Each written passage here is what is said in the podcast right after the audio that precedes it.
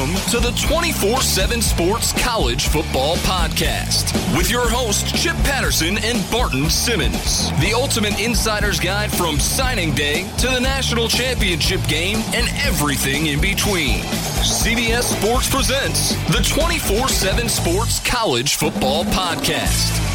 Wrapping up another big week here on the 24 7 Sports College Football Podcast. Chip Patterson joined by Barton Simmons, and we are missing the other piece of the syndicate. Tom Fornelli uh, out with an illness. He might pop up like a flu game Michael Jordan, but for right now, I'm sitting here holding his five pack of locks. Barton, we've uh, we've we've been able to carry carry the show before, but uh, but I do feel like the syndicate's missing a piece right now. Yeah, I, I hope he doesn't screw up our mojo. Um, we we had a positive week last week, right? We did have a positive week, and we have reached a point in the season where uh, the entire syndicate is at zero or better, thanks There to your go. boy. All right, so to review, Barton started at plus ten and missed on Auburn. The Lock Unity uh, takes a tumble. Hits on A and M. Hits on Boston College. Great call on Boston College. Boston College, of course, getting the straight up win against Louisville. Uh, a push on Florida State, so no effect on positive or negative, and hit on West Virginia. So I've got you plus two uh, at three one and one, so plus ten for the season, plus now plus twelve for the season. Tom, so oh, go I- ahead. I I actually did an audit. I think I might be plus eleven oh, instead really? of plus twelve. I think there was a. I think I got an extra win in there somewhere. okay. Uh, so may, may, you know maybe I'm wrong, but I think I'm at plus eleven. Um, so just to- Controversy. I mean, but hey, that, so I want if if there's anybody going back and checking our numbers in the year, well, well, let's go with the plus eleven just to make sure that uh, that I didn't steal a win somewhere. all right. I mean, I've got them all. I've got them all on this one pad. I will certainly go back. And, Oh, and, you uh, did? Okay, well then go back and check for me at some point, and then but but all right, for now we'll we'll just call it whatever you want to call it. We'll we'll move on. Okay. Um, so yeah, I've got you loss Auburn, win A and M, win Boston College, push Florida State, uh, win West Virginia. Tom, loss on Auburn, loss on UCLA, hits on Wyoming, hits on the UConn Temple under, and miss on Kansas State. So that's a minus one for the week. He is starting to fall back towards net zero, now at plus two. Chip, loss at Auburn, loss with Auburn, hit with Arizona State, miss on the NC State pit over. That one hurt me. Uh, hit on Georgia Tech plus six and a half, and hit on Texas Oklahoma under 65. Shout out to no points scored in the last seven minutes of that game, which means a plus one for the week uh, gets me to net zero. It's all about the process. Just Oh. stay, stay, stay with it, one step at a time. I think Fornelli just doesn't want to come on the pod and face the music for when I warned him how bonkers that UCLA Arizona game was going to be, and that that was a scary game. And uh, in fact, it kind of bit him. Yeah, that, that I don't want any part of an Arizona game. no, or UCLA for that matter. because because Arizona's got it maybe at Cal this week, and we can we're going to talk about like you know funny lines and interesting ones that were that are not our locks. That was one of the ones uh, where I was like, oh man, you know could could uh, could DeReuter cook up some way to like is this going to be when the backup quarterback no longer has the surprise factor and the the seasoned defensive coordinators come in with the game plan to stop it? Is Cal the team that's going to be able to do it? Uh, I didn't end up adding it to my lock, but that's uh, that's certainly a below the radar game. I'm gonna be fascinated to watch. Yeah, I'm far, far away from that one. All right, well, uh, Barton, you had a great week last week. Let's get us started. Uh, lock me up. Picking locks.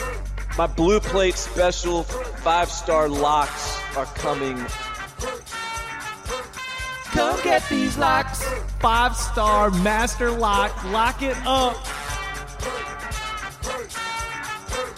You want these locks? I'm, I'm, I'm living and dying every every point, every cover. All right, uh, this week's um, kind of uh, message uh, was that I am I'm basically crammed this morning. Like I feel like I'm the guy that like I'm, I feel like I'm back in high school. There's a test. Uh, you know, the week got away from it. I didn't get to study as much. And, and I, before the pod, I've been like crunching numbers this morning, trying to make sure I like my pick. So I've got six this week. Um, the first one I'm going to go with is one of the high profile games of the weekend Michigan Penn State. Yeah. I am going to go with the underdog, Michigan, catching. What are we at there? Is it nine and a half right now? Yeah, I think Uh, that we. I mean, that's one of the things for uh, for the CBS Sports expert picks. We got to maybe pick it at the beginning of the week at ten and a half, but I'm, I was seeing it at nine and a half this morning. Yeah. So, guy, I wish I was picking it at 10 or 12 and a half or something. But right now it's at nine and a half. So I'll take it anyways. Uh, give me a little piece of the action in the big, big, big uh, primetime game. And here, here's the my thinking on this is everyone's down on Michigan right now. Their offense is struggling. John O'Korn is, is looks a little bit lost. Um, they they barely survived against Indiana, but uh, you got to remember here, like this is a huge spot for Penn State. They're, it's a whiteout game.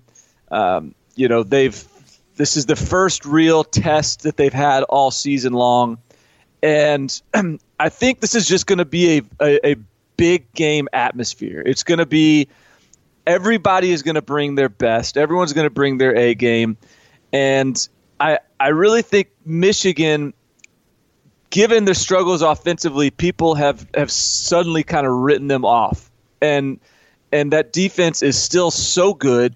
And there's still, if you look at kind of what they've been able to do offensively, a lot of it is still kind of, you know, inability to finish drives, um, you know, turn inopportune turnovers. Like they still is a team. They're still a team that can move the ball on you. Um, they've just it's just been a little it's been a little ugly. Um, so I, I, think that they go out there now all of a sudden as a you know literally as an underdog, but also kind of with that underdog chip on their shoulder, put together a really good game plan, uh, grind out a few points. I think Penn State wins the game, but I think Michigan makes it close, and I think this is in this big game atmosphere. It's just a close game throughout, and, and if you look at the spread, look it's it's what a 40 45. 45. That's I was about to point that out. It is real easy for an underdog to cover if the over under is spot on when you're looking Yeah. at 45. Yeah, you're going to give me about 45 points and tell me that that, that there's going to be a 10 point difference within that. Um, I you know I, I like I like my chances there with a with a double digit dog. So I I would maybe um, you know I know we, it's hard to it's hard to factor in extra juice in our numbers, so I can't really buy the hook here. But I would I would recommend buying it to 10 and taking Michigan. I, I think they show up and uh, and and have a have a strong showing in, in state college and, and lose, but lose by three to six points. Can I think that Saquon Barkley is one of the best football players on the planet, but also believe that uh, his impact in some of these games is probably not? It's probably more like two to three plays than me thinking that Saquon Barkley is going to be able to run over any kind of defense the caliber of Michigan's. Well, it's just his his his style is like a it's a big play style. I think with him, as you're holding your breath every time he touches the ball, like every screen pass, every swing pass, every handoff, he could go the distance with, and I, he could go the difference distance against anybody, including Michigan. But yeah, like when you look at the what he's done, he doesn't just pound out, you know, like Jonathan Taylor does, for instance, at Wisconsin, where he's just sort of grinding out yards. like five yards. He doesn't. Yeah, yeah, yeah. Like there was. Uh, I thought Northwestern did a good job of keeping Barkley in check, and then he breaks loose on a 58-yard touchdown run. Finishes Right. with 75. Right. Yeah, I, I think that this this I mean, look at what Penn State's done this year. Like they've not been they've not put together a complete game, really, and they haven't really played anybody. And so you're going to tell me that now the first time they play somebody, they're going to have that complete game and blow them out? I think they win again, but it's just it's I have too much faith in Don Brown uh, to limit Penn State's scoring. And while I think Penn State's defense is is legit, I, you know, I, I just think Michigan is due to figure out a way to score some points. And not that they're going to go off, but hey, 20, 23 points, you know, 23 to to 27 type of game. That I mean, that's sort of what I'm thinking. I mean, if you want to catch the under sweats, go under 45 in a game with Saquon Barkley. like, like be watching on ABC in a huge big game atmosphere with the place going crazy when the score is like what 23-21 and you're just slot sitting right there on that under and But I would roll under. I- I'd be a lot more comfortable in under than over. I mean, this is like a 21-17 type of game. This is. it's like the I- Iowa I game. this is this is very much like the Iowa game. I'd be shocked if, if either of these teams touch 30. You know. Oh and, hell uh, yeah. So this is this is um, yeah. I mean, this is. I feel like this is going to be an old school physical game. As as as much as Joe Moorhead's offense likes to to to go downfield and and look for big plays, they're going to be hard to come by against Donnie Brown. All right. Um, this one coming from Tom from the Big 12, Oklahoma State going to play Texas.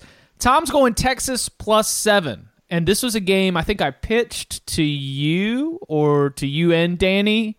Um, I know earlier this week we kind of mentioned it. Um, I I wanted to stay away from making this game a lock because actually of your take that this might be a, a, a Texas Longhorns team that might be running out of a little bit of steam. Drained. Yeah, that's uh, I mean- that's a scary pick. Yeah, you got you got. I, look, I, I, I, we've we've talked a lot this week about Texas. I really like this team, but man, they're coming off of a close Thursday night game against Iowa State. Before that, a, a emotional game against USC, Kansas State double overtime, Oklahoma, and all that that entails five point loss, and now you got Oklahoma State coming into town, and they're kind of refreshed after just whooping up on Baylor. I I am. Uh, I wouldn't. T- I wouldn't take Oklahoma State by choice either. But if you're forcing me to to pick the game, I, I, I like the Oklahoma State side better just because of of man. That's a that's a pretty brutal run Texas is on. All right. Well, we have talked a lot about Texas. So for Oklahoma State, uh, reading the press conference quotes and uh, some of the comments coming out of Stillwater during the week, you know, they this is the big stretch for them. You know, they've got Texas this week. They go to Morgantown to play West Virginia the next week, and then the week after that is the Bedlam game against Oklahoma and Stillwater. Oklahoma State, as a college football playoff team, is going to be decided in the next three weeks. At like I sense again, just from following up on uh, some of the press conferences, some of the player quotes, some of the assistants, and uh, Mike Gundy. I think there's a lot of confidence right now with the Cowboys. And I don't, you know, I think that in terms of a playoff profile, if your only loss comes uh, to TCU, another team which is, you know, continuing to play strong in a way that's only going to make you look better, I, I am really interested to see this Oklahoma State team, a team that I kind of feel like fell a little bit below the radar ever since uh, they squeaked out the win uh, against Texas Tech. Like we were we were looking in on Lubbock trying to figure out what was going to happen, but that Baylor win was great, and I don't think I paid enough attention to it on the Saturday as it was going on. No, I mean that was a uh, that was a they were 25 point favorites or something there, and in our expert picks, I picked Baylor and. I was thinking kinda about the Oklahoma game. pretty- I was I uh, felt pretty good about Yeah. it. Like Baylor should, you know, they've got some athletes. They can score some points.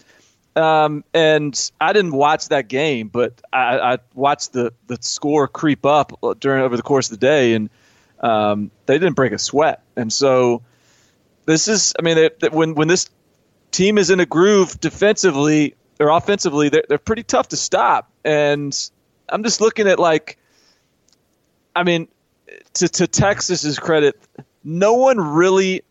I mean, Kansas State got to what 34 points in double overtime, and and and did the what Kansas State does and grind out some yards with the quarterback run game. But you know, no one has. The, the Maryland game is looking like an anomaly right now. So after that Maryland game, no one really has moved the ball really effectively on Texas.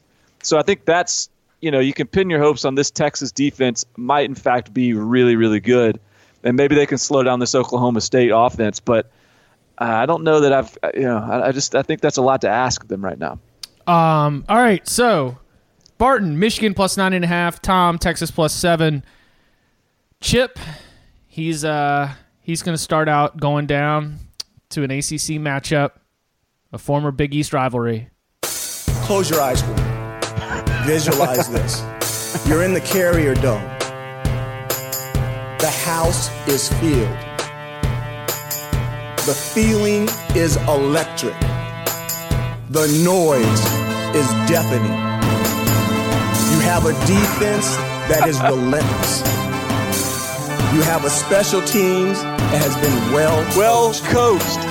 You have an offense That does not not huddle. Huddle.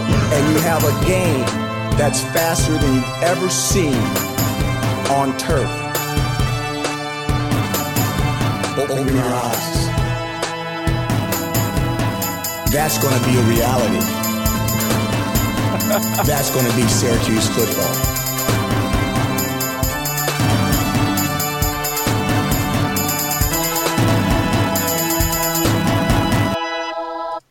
Yes. yes. Excuse me while I go headbutt a wall. yeah, dude, get hyped. Syracuse plus 17. I'm nervous about this because I think that this is one of our uh, anti-public line movements. I think that people are coming in hot on the orange after beating Clemson and after Miami's close uh, after Miami's close win against Georgia Tech. But I don't care. I got to ride with Syracuse. Yeah, there is some. This is 14 up to almost seven. I didn't realize it was up to almost seven. I thought it was like last time I saw midweek it was like 14 and a half. Now it's 17 almost. Um, with only 37% on Miami. So that is the only thing that scares me about this game because I agree with you. I I'm not, you know, I'm not ready to say Syracuse pulls back-to-back upsets, but I mean, 17 points. Yeah. That's a this is I don't think this is a bad Syracuse football team that got lucky. I think this is a good Syracuse football team that had a really good game against a better team. And I think that they're going to be energized down in in, in South Florida.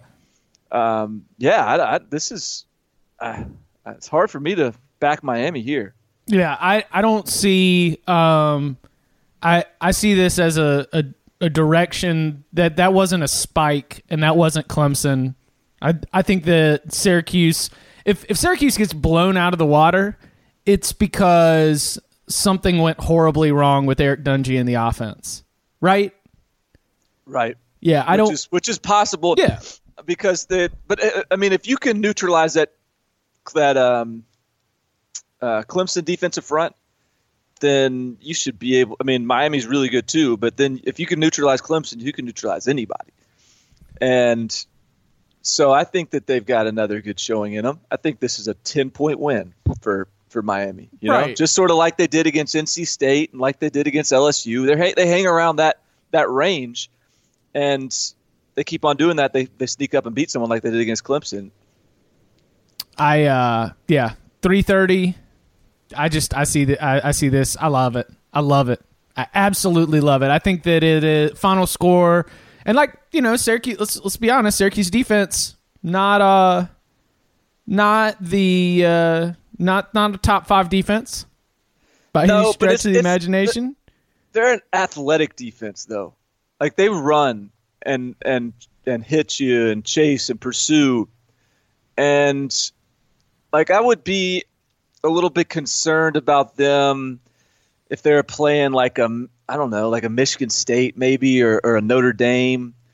Um, I don't know that that's Miami. Like I don't know that Miami is is that team that's going to pound you and just run it down your throat. And I think that's where Syracuse is more vulnerable. Um, the one thing that Clemson couldn't do when they were trying to avoid taking that loss in the Carrier Dome. yeah, yeah. Nah. Uh, all right, so Chip Cuse plus 17 for Chip. Barton, back to you. All right. Let me go. I'm going to stay.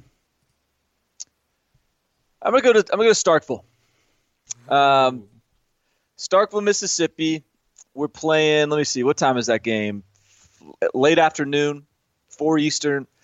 Um, I I like Mississippi State here, laying 11 and a half? 11 and a half. Um, I'd, I'd like it better if it was down at 10 where it opened. This is some reverse line movement. 86% on Kentucky. Lines moved from 10 to 11 and a half towards Mississippi State.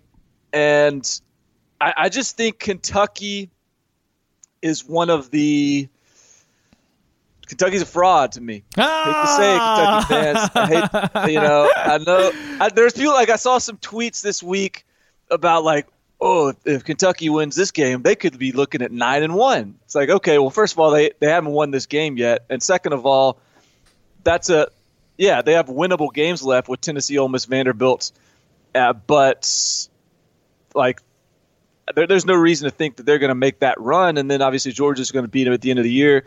I just think they they're skating along here with a win over Southern Miss that they you know they really got outplayed. They got outgained in that game. Um, you know, South Carolina, they sort of caught South Carolina slipping a little bit. They got them overconfident. I think Florida, um, you know, they that they actually should have won that game.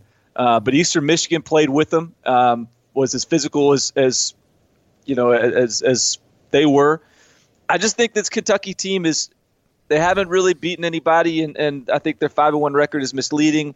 I think Mississippi State, on the other hand, is actually a a legit football team with playmakers on both sides of the ball, and I think Mississippi State plays a lot better when they're in Starkville. Uh, got those cowbells clanging. I, I think Nick Fitzgerald and that Mississippi State offense gets in a rhythm, and I don't see Kentucky being able to move the football much. I, I, like this game, you know, kind of like a, I don't know, twenty-seven to ten type of game uh, with Mississippi State rolling. So I, will take the I'll take the Bulldogs. The uh, Mississippi State's the the right choice there, and I I'm guilty of it. I contributed to it. I just my argument on video this week was that the Mississippi State Kentucky game was one of the more uh, qu- like quietly intriguing games in a kind of sleepy SEC slate, where the SEC game of the week is will Tennessee not lose by 40? You know, when uh, when you're looking Yeah. around and you're like, all right, well, does Arkansas have anything left? Like Missouri's playing Idaho. The, when when you're looking for intrigue, uh, I was definitely pointing to Kentucky in a in a circumstantial uh, situation where it's like, all right, well, if Kentucky wins here, then things get interesting. I have never felt confident enough to uh, to lay much on the line for this Kentucky team. I was Well- rooting for them against Florida, but that was as a selfish human being, not as a college football expert. I mean, to that point, like it is, an, it's still an intriguing game because it's still a five and one team against a four and two team, And it's a good defense going up against a very good rushing attack with Nick Fitzgerald and, and Aeris Williams. Yeah, and and if Kentucky does win, then yeah, that's a that's a fascinating team. But to this point, I- I don't think there's. yeah, I'm, I'm on I'm on the fraud train right now. All right, Mississippi State minus 11 and a half, Michigan plus nine and a half for Barton. Tom's got Texas plus seven. Um, okay, the, the- let's just go. I, I got to get to this one. Are you going to throw Central Florida UCF minus seven and a half? Hell yeah! Oh hell yeah! Damn, Are I- you on it? No, I should. That would have been the lock unity, but I, I I got scared off of it because of the hook. You just wanted to, see, but you just wanted to go ahead and, and force my hand and, and give me to talk UCF. Well, I mean, if if I'm going to mention Tom's UCF pick, then Oh, is he is he on? So Tom's on UCF. Tom's on. Yeah, yeah, that's what I'm saying. That's his. Oh, okay. He's got Texas plus seven, UCF minus seven and a half as his top two picks in order of confidence. Um, yeah. So this actually, I, I like UCF more when they're like, uh, you know, twenty-one point favorites. You know, when they're seven point favorites against a a, a good Navy team, like that's that's. I feel like that's a little bit more of a scary line, but I I've decided. I don't think UCF's lost yet this year against the spread. Um, I've I chickened out last week because of the 35 point number against East Carolina, which was which was stupid. I should have rolled with it. That was a layup. Uh, left left money on the table. Not going to leave money on the table anymore with UCF. I've seen it at seven. Are we going to get it at seven and a half? I, I'd I'd love to get it at seven if if uh, if that's uh, acceptable. Let me see.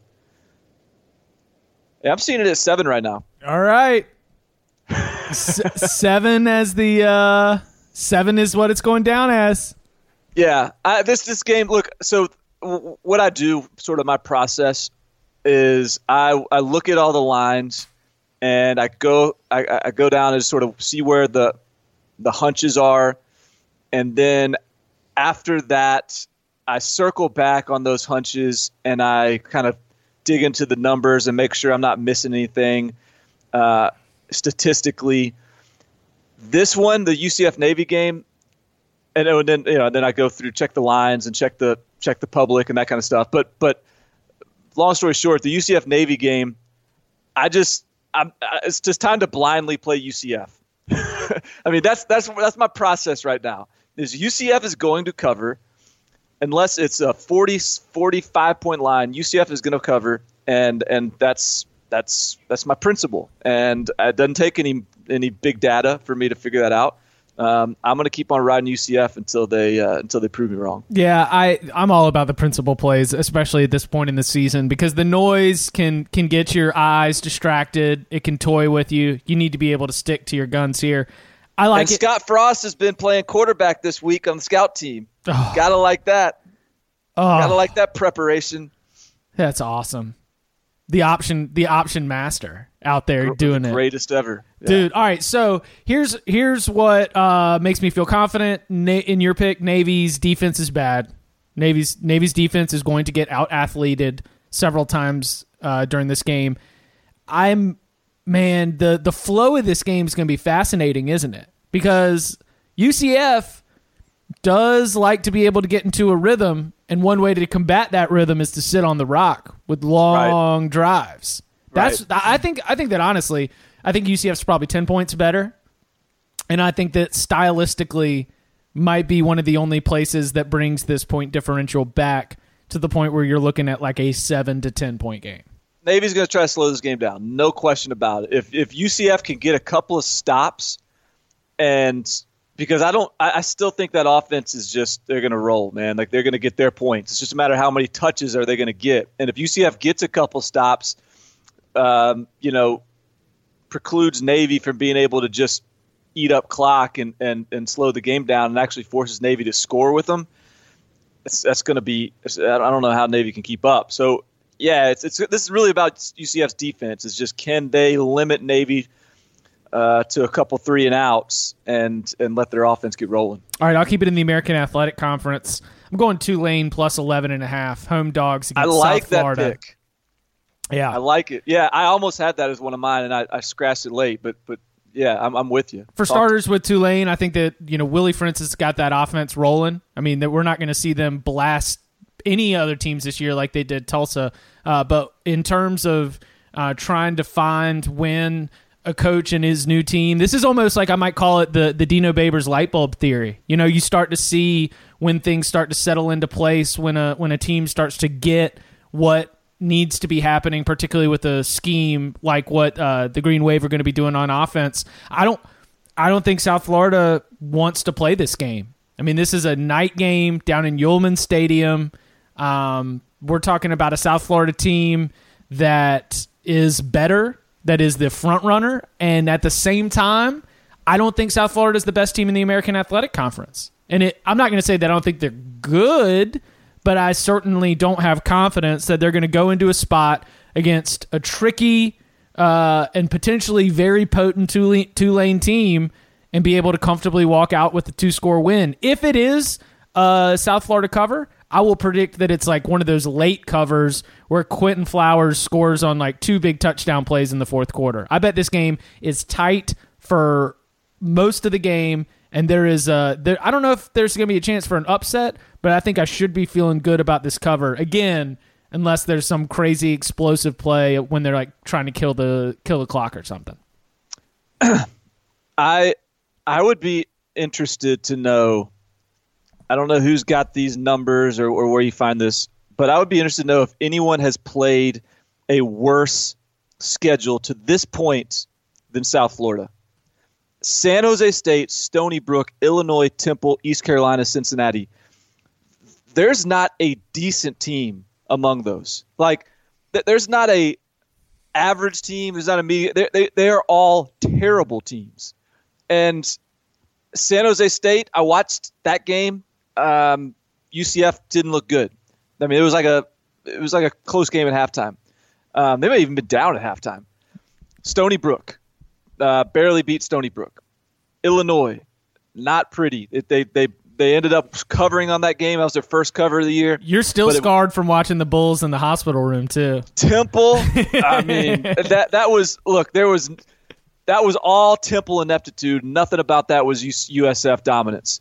Um, and then you know East Carolina's horrible, Cincinnati's horrible. So this is truly the first competent team South Florida's played all year. It, as you mentioned, it's it's on the road at night. You know, Tulane got tripped up last week against FIU. Probably looking ahead to this game. This is their Super Bowl.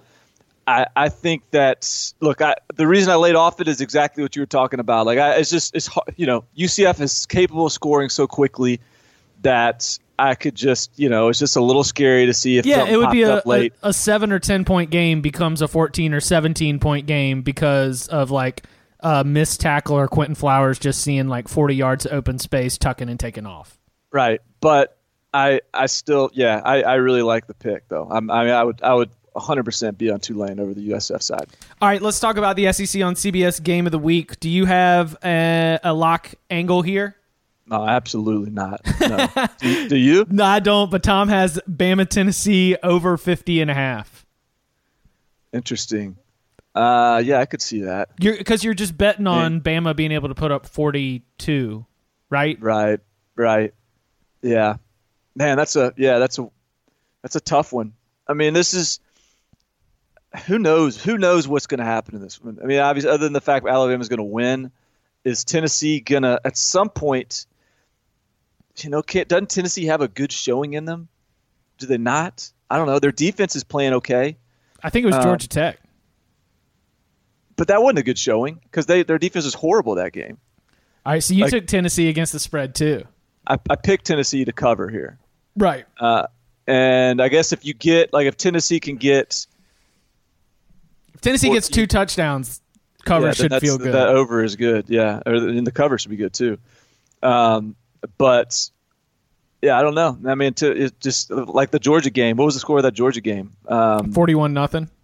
Yeah, yeah. Um, if if Alabama just, I mean, because that's what happens with. I mean, Tennessee's defense played pretty well against Georgia, but they just couldn't get the, the offense couldn't keep them off the field and they, they wore down in the second half and just the, the piled up. So um, that could happen here as well. I I wouldn't touch this game any part of it, uh, but I don't hate that over. Yeah, I uh, I I would be nervous about the over if it is like forty one to nothing and Saban calls off the dogs. Yeah, I mean, there's a there, there's a there's very real shutout potential here. like, I, I think that uh, I, I think winning thirty one to nothing or thirty five to nothing or shoot like twenty four to nothing would be perfectly fine in Nick Saban's book. Right. I uh, I I don't know. I do you think did you factor in uh Nick Saban calls off the dogs situation, or do you think that he's in such a ruthless mode that uh that he would just drive just drive this in for Tennessee.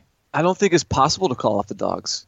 I mean, yeah, you, like, you, I, like the dogs like, are too hungry. There are too many like, hungry dogs to the call dogs them off at big. Alabama. Yeah. They're just they're too big. That you know you can't like how do you call off dogs that enormous? Like their their backups are as good as their starters. Uh, they're as talented as their starters. Like their their run game is they've got their fifth their fifth string running back is probably an All American anywhere else in the country. like it's it's insane. It's insane. And so n- no, I, that's that's that's something I never worry about with Alabama is is them like not punching it in late because they just they'll do it accidentally. Um, you know. Yeah, so, yeah, yeah. I just don't know. I just can't.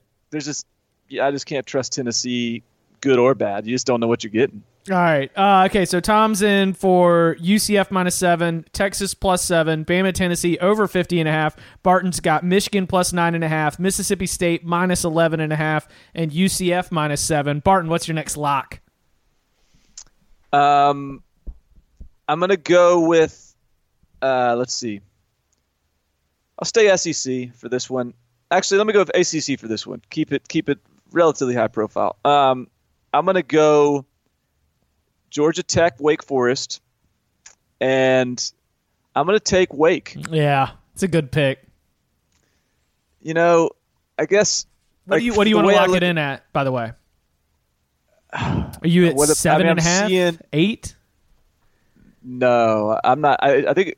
Are you seeing it that high? I'm seeing it at seven. Is sort of the standard. What's, Yeah, seven. Yeah, seven.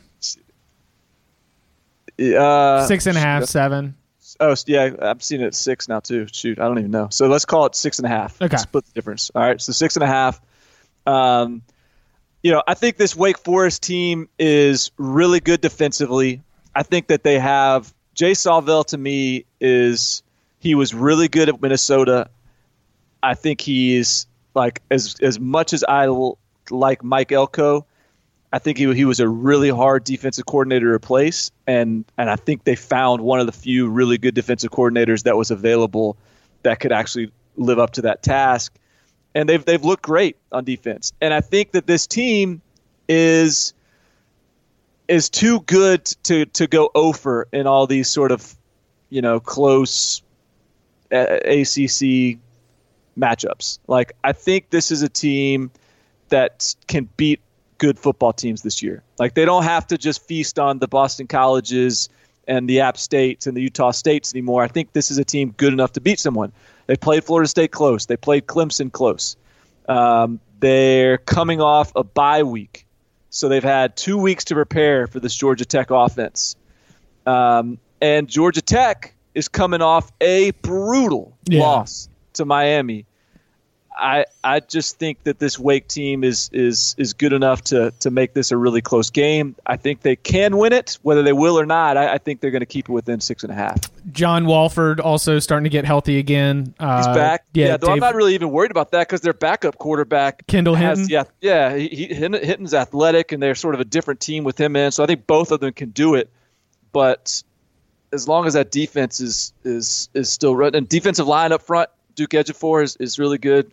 They've got they got Dude, their Uh, defensive s- back play has been sick. for, right, and I like, think you have to have years. really good defensive back play against Georgia Tech and fit in the run game and and tackling on the perimeter, and and I think they've got guys on the uh, on the outside that can do that.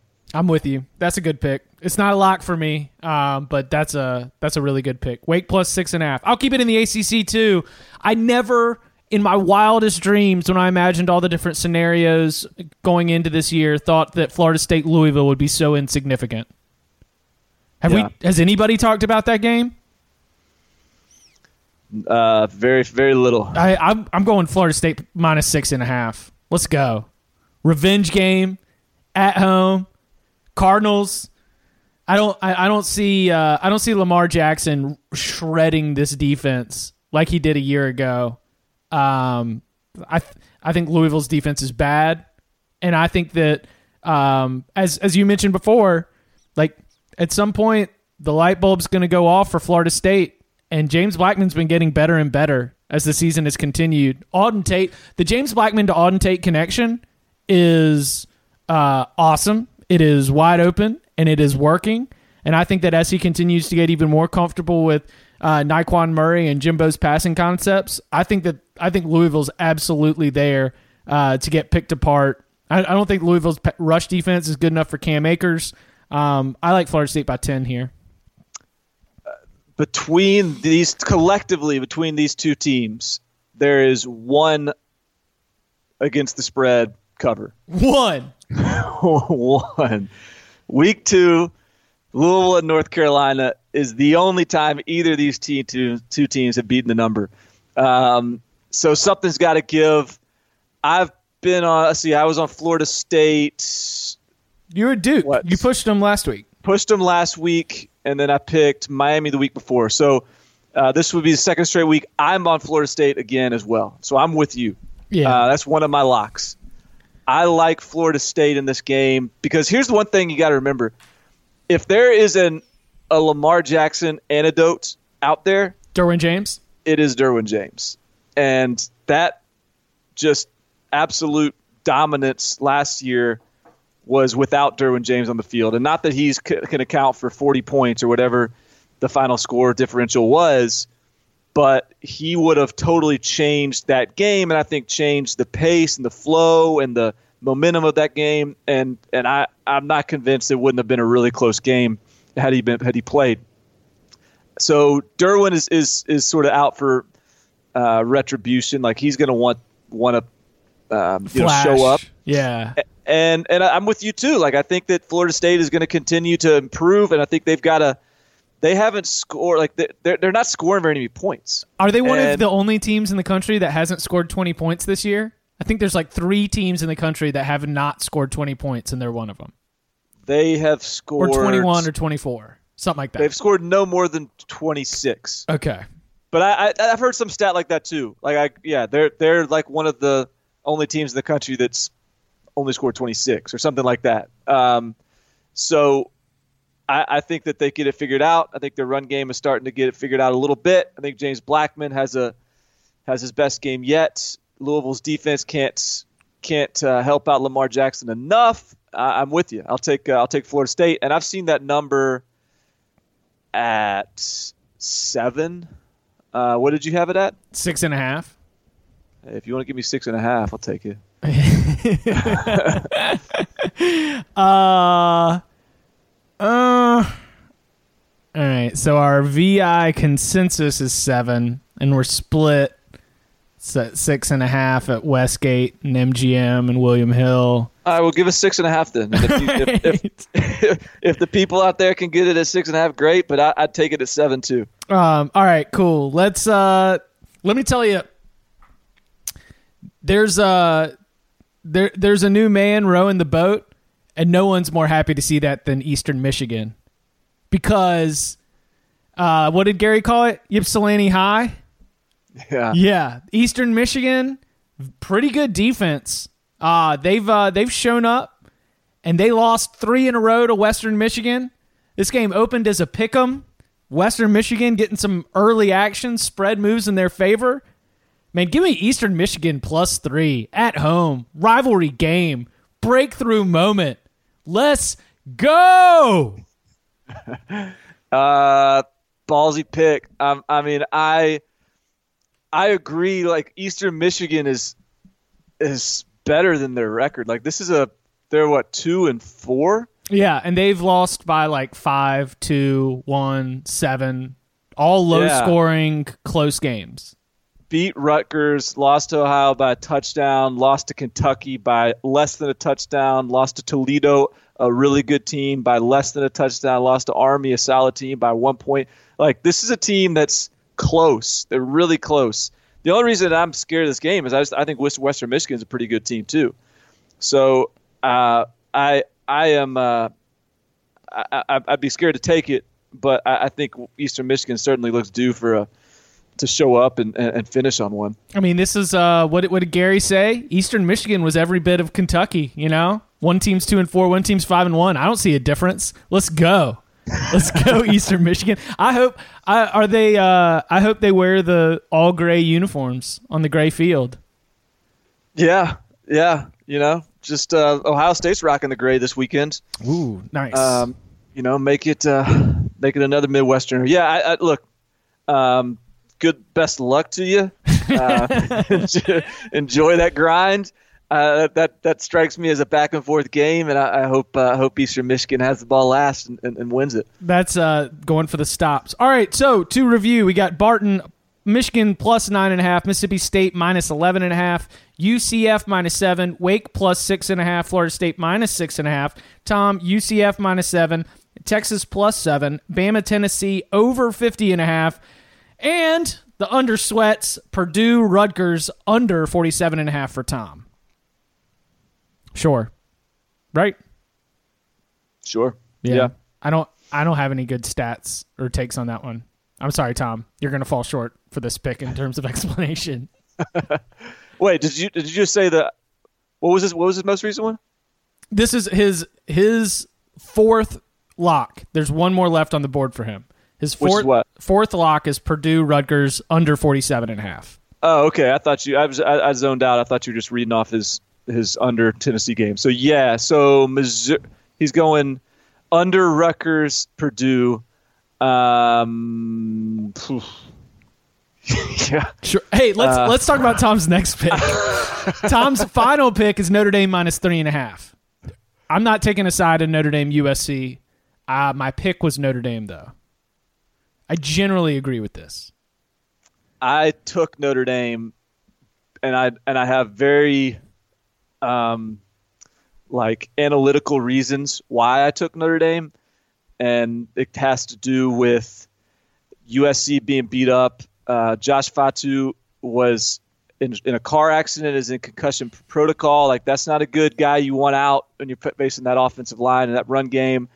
Marlon Tuipulotu has been out for, for several weeks now. He's out for the season. Um, Porter Gustin is out. Uh, they're just they're still they're still feeling the effects of not being of, of, playing a brutal schedule and not being able to get healthy and not having a bye week to, to rest up.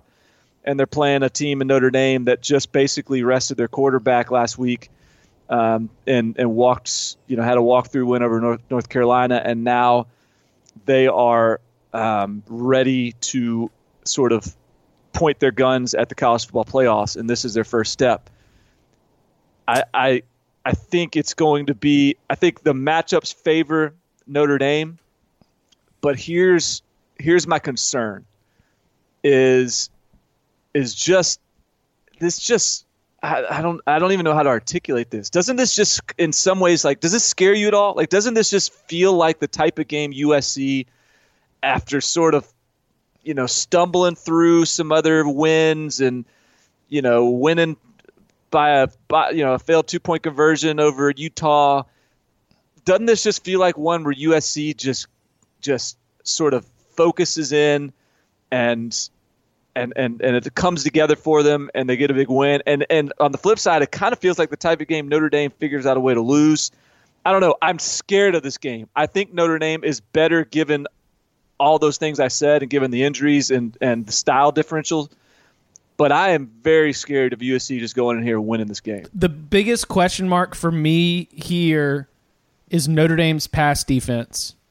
I I don't know. Like begin you mentioned Mike Elko earlier in the show. You know, there's there's a certain amount of confidence that is applied to him and his schemes and the way that uh, he's going to put in place a game plan to deal uh, with USC. It to to double down on what you're saying. Like, does this feel like a game where uh, Sam Darnold goes off after spinning his wheels for a couple games? Like, he's gonna have one. Like he's gonna have a, a, couple by the end of this year where Sam Darnold just gets stupid. In like seven thirty NBC Notre Dame Stadium, sure feels like it. Like those the even when USC was like down, like quote unquote down, I have to remind myself that even with the exception of the seven and six Sun Bowl year that ended losing to Georgia Tech, all those other years, like USC would finish with nine or ten wins. Like the down years were still really good teams, and oftentimes I think one of the reasons our muscle memory has us thinking that they would show up is that like even in those down USC years, the Notre Dame game would be one that would be really competitive. Yeah, yeah, and and another another thing about this game is like for Notre Dame, this feels like all right. This is our opportunity to take that next step, get in the conversation for real, and there's plenty of motivation behind that. There's plenty of reason to show up, but USC, this feels more like all right. We're backed into a corner. This is a survival time. Like we were supposed to be in the college football playoffs. People have picked us to win a national championship. Sam Darnold is supposed to be a Heisman Trophy winner. If we lose this game, not only are we out of this, probably the Pac-12 is out of the college football playoffs, like we talked about. I just feel like there's a lot of more of a caged animal feel to this on the on the USC side than the Notre Dame side. And on your point with the the secondary, like I think Notre Dame's defensive front has been really good this year. I think their linebackers have been really improved. I think their secondary is still something that they're like hiding. It has, it, has it not been tested? Exposed. Yeah. Yeah. And so I think this is a real opportunity for it to get tested. And, you know, USC's got the receivers. I, I don't know. Like, I. This is a heart pick, Notre Dame, and I'm going to stick with that on my expert picks. But my gut and my like, wait, what did I say? No, this is but this is a, a, um, a brain pick Notre Dame, but my heart and my gut are sort of telling me Notre or, or USC.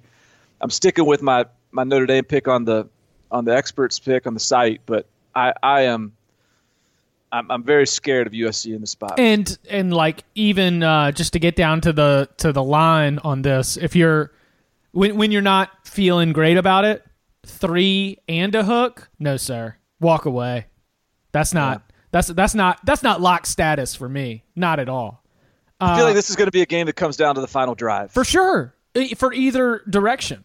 Yeah, yeah, uh, um, yeah. It'll be uh, it, Sam Darnold driving Oh man! Yeah. And if it comes down to that, I trust Sam Darnold in those clutch situations a lot more than I do Brandon Wimbush at this point. Um, so I am throwing a lot of a lot, a lot of um, you know reasoning here behind USC, not a lot behind Notre Dame, but and, and yet I'm still sticking with Notre Dame. But um, yeah, man, this is a tricky. This is a tough one. All right, so Tom is locked out. I've got uh, Cuse plus 17, Tulane plus 11.5, Eastern Michigan plus 3, Florida State minus 6.5, and UConn, Tulsa under 75.5. God bless you. God bless you guys taking these Tulsa games and Eastern Michigan games, and oh, you guys are braver than I am. Um, Talk to me, man. What do you, you like about this? 75 and a half is too many dang points for noon at the rent. This game is at UConn. Um, that is a lot of. That is a big number. That's a it, huge number. And like, yes, when Tulsa and UConn have gotten into like the back and forth games, they both have thrown a whole bunch of points on the scoreboard, but it hasn't been consistent enough for me to feel like both it hasn't been consistent enough for me to consider these two Big 12 teams. Yeah.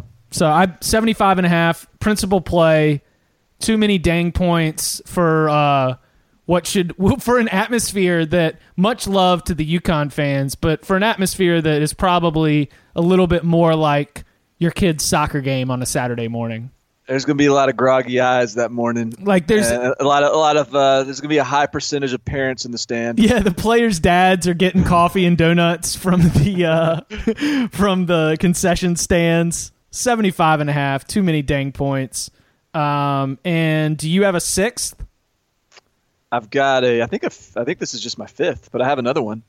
Uh, do, you have, do you have five? I've got have six. six I've got one more left. But uh, how many do I have? I've got you down got? for five. Okay, well, then I got a sixth. Um, my sixth is Missouri minus 14 or 13 and a half or whatever you want to give me uh, against Idaho. Uh, 33% of the public are on Missouri. I'm not sure why everyone's doubting this line. I know Missouri's lost a lot of games, and I know Missouri's not a very good team this year but neither is Idaho.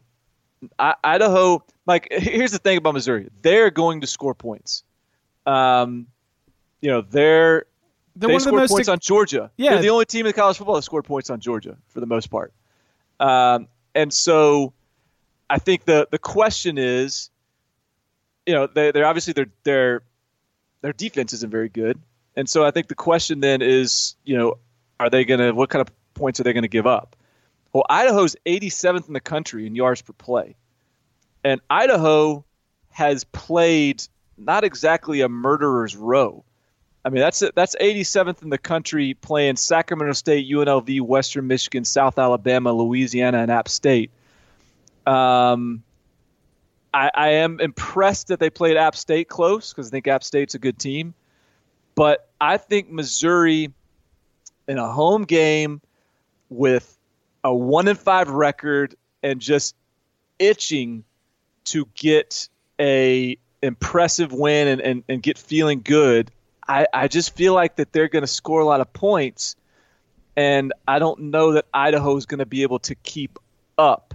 So, you know, this is a little bit out of my wheelhouse because I don't really love playing games on teams that I haven't watched a lot of. And I haven't watched a snap of Idaho this year.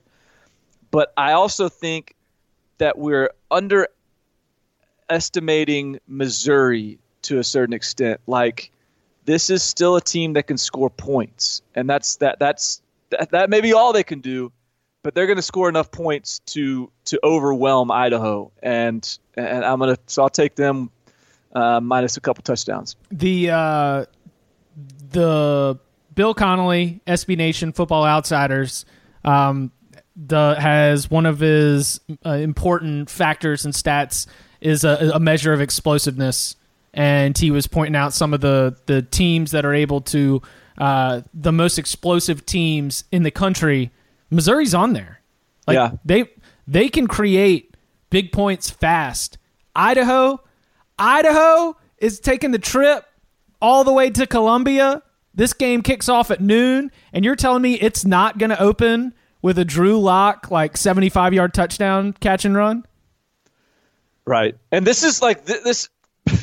it's funny to say it, but like this is there's no like overlooking uh, in this game for Missouri. Like there's no like walking into this one not knowing what they're getting into. They have one win on the year. They now have a two game stretch. They play Idaho and at UConn.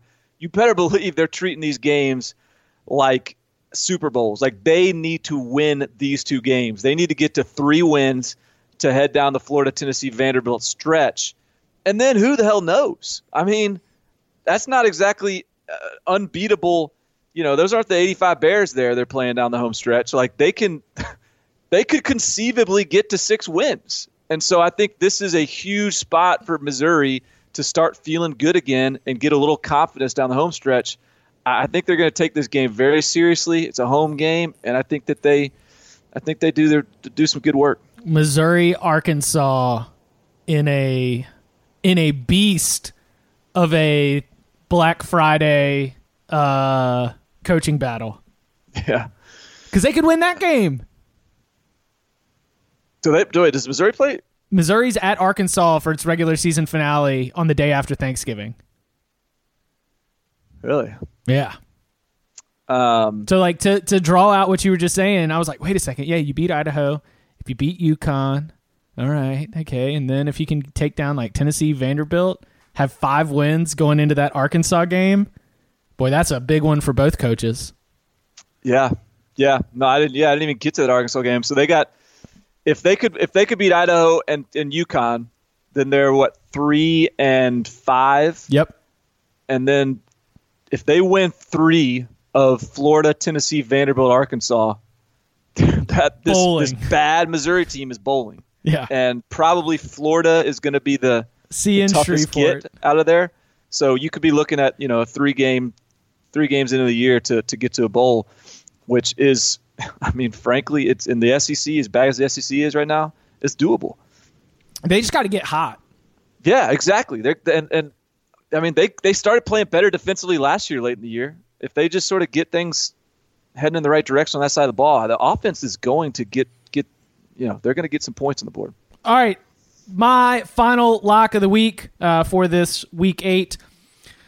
It's another. It's another uh, set of the undersweats, and I I sought this one out, wanting to feel alive.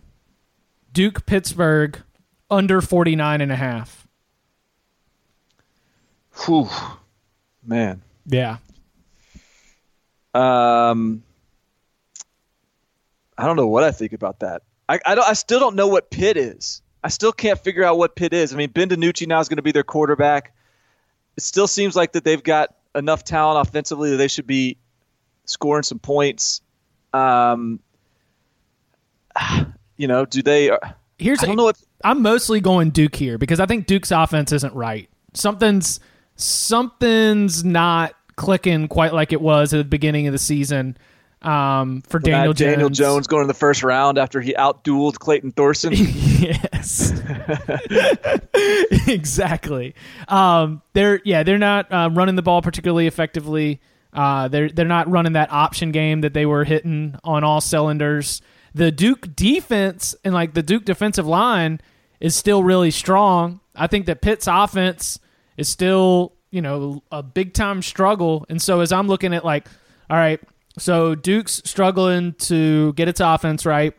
I don't think Pitt's offense has an advantage against Duke's defense. Game's going to be in Durham, early kick, Pitt Duke, regional sports network, you know, your local broadcast. Feels feels like a good under. just just yeah, just kind of feels like um, you know you can be sitting there eating a, a, BLT and potato chips and, and looking at the score, saying it. Just watching like some beautiful punts. Seventeen to twenty, yeah, yeah. yeah, yeah. I'm with you. So, yeah, sixteen to sixteen to nineteen. Um, yeah, I get the feel of that. You know, that's another that's another type of game. I, I just I'm too scared to play, but uh, that's you're gonna you're gonna enjoy that one. I mean, so it's uh, like Duke's. I don't know. I can't figure Duke out. Three straight losses does not seem horrible until you spot that Virginia loss in the middle of it, and you're just kind of trying to figure out what this team is. Yeah. I was talking yeah. like AC, you know, I was talking like seven, eight wins, a threat in the ACC Coastal, and now you're playing it out down the stretch where they're four and three, and they still have at Virginia Tech, at Wake Forest, Georgia Tech, Army. Like yeah. they they they got to get this win. Yeah, after four and zero, oh, everyone was like cashing their over tickets on the Duke win total, and now, um, now things are looking a lot more hairy, especially after that Virginia loss, and and um, yeah, yeah, it's uh, this is I, I, agree that we've we sort of lost our identity with Duke a little bit from what we thought they were early in the year. Yeah, uh, so uh, I'll be locked in, sweating that one. I'll report back on what the uh, twelve twenty kickoff from Durham, North Carolina, looks like when uh, when when we when we reconvene.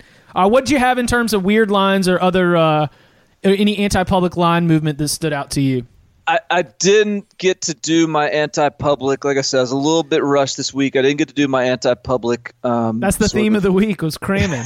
it's yeah, exam yeah. time. Cramming, yeah. So, uh, but I will say one game I wanted to kind of touch on that I'm I'm very curious about is Ole Miss and LSU. Mm. Like that line's seven points. Like I remember, I I declared Ole Miss dead. Like like deader than a doorknob. Like just after what game was it? Alabama, um, when it just they just looked like they were um, they had quit.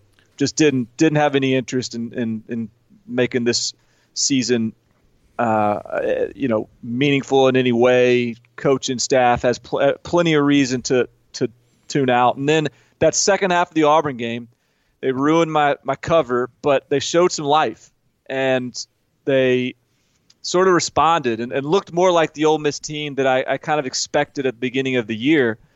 And and then last week against Vanderbilt, look, I, I picked Vanderbilt to win that game. I and and I have you know, don't get me started on Vandy. I mean, they're right, right. they're terrible, but but Ole Miss, hey, they showed some pride. They showed up and they put up 57, and now they got LSU coming to town, and and Coach O is sort of needling the Ole Miss fan base a little bit, talking about the whole time he was in Oxford, he was was hope wishing he was at LSU, and they're playing at this is at in Oxford at night, traditionally under Hugh Freeze, and I know Hugh Freeze in the coach, but under this sort of era, these guys play so much better when they're at home at night. I kind of it's sort of a front running thing. Like I, I, think a great team should be able to show up whether it's a noon kick or a seven a.m. Eh, seven p.m. kick at night. But this team is is they show up.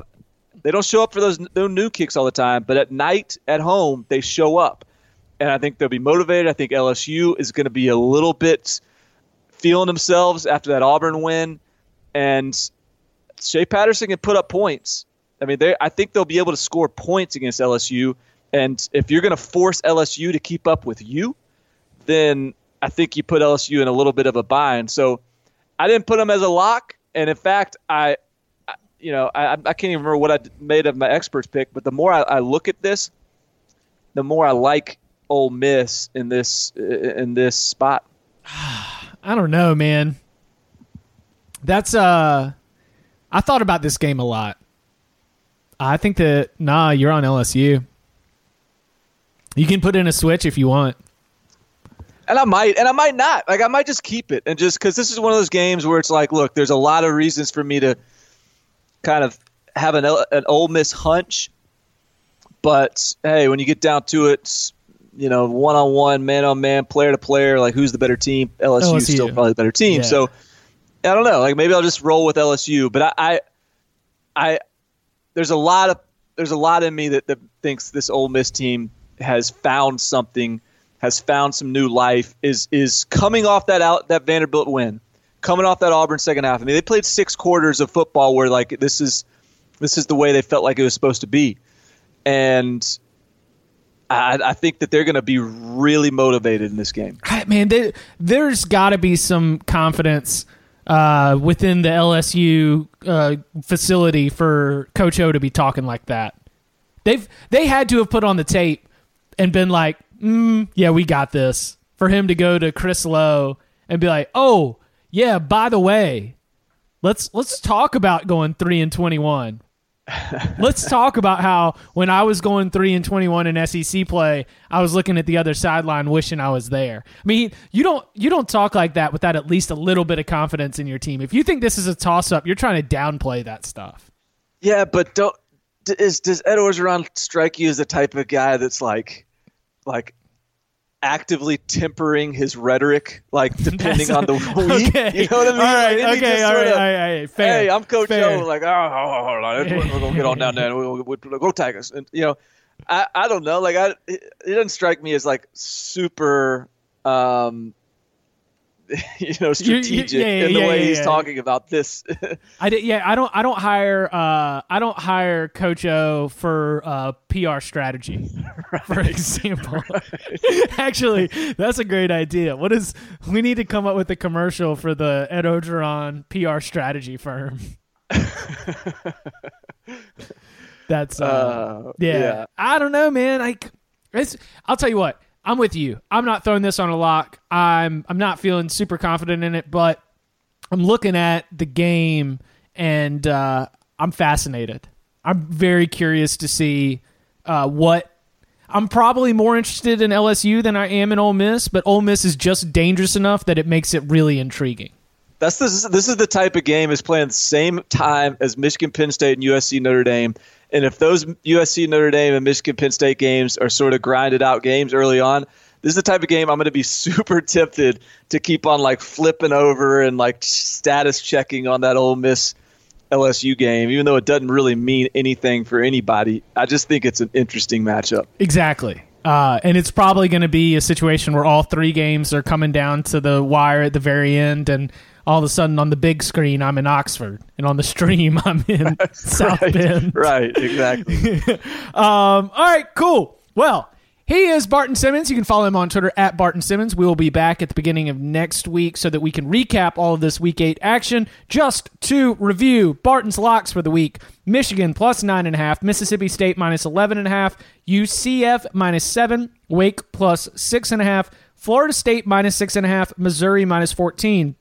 Tom's got a five pack. He's going UCF minus seven, Texas plus six, Bama, Tennessee over 50 and a half, Purdue, Rutgers under 47 and a half, Notre Dame minus three and a half, Chip with a six pack, Syracuse plus 17. This, that is Syracuse football. Tulane plus 11 and a half, Eastern Michigan plus three, UConn Tulsa under 75 and a half, Florida State minus six and a half, and Duke Pitt under 49 and a half. Whew. I love it. Mouthful. A lot of action. A lot of volume out there. A lot of uh, shoot your shot. Uh, you can follow me on Twitter at chip underscore Patterson. Guys, please make sure that you subscribe, review, and rate. Tell your your friends uh, so that the 24 7 Sports this. College Football podcast, the so these locks dome. can hear, uh, can be heard by the, house nation and the world at large. Barton, thank you very much. The feeling your eyes. is electric. The noise is deafening. You have a defense that is relentless. You have a special teams that has been well coached. You have an offense that will not huddle. And you have a game that's faster than you've ever seen on turf. Open your eyes. That's going to be a reality. that's going to be Syracuse football.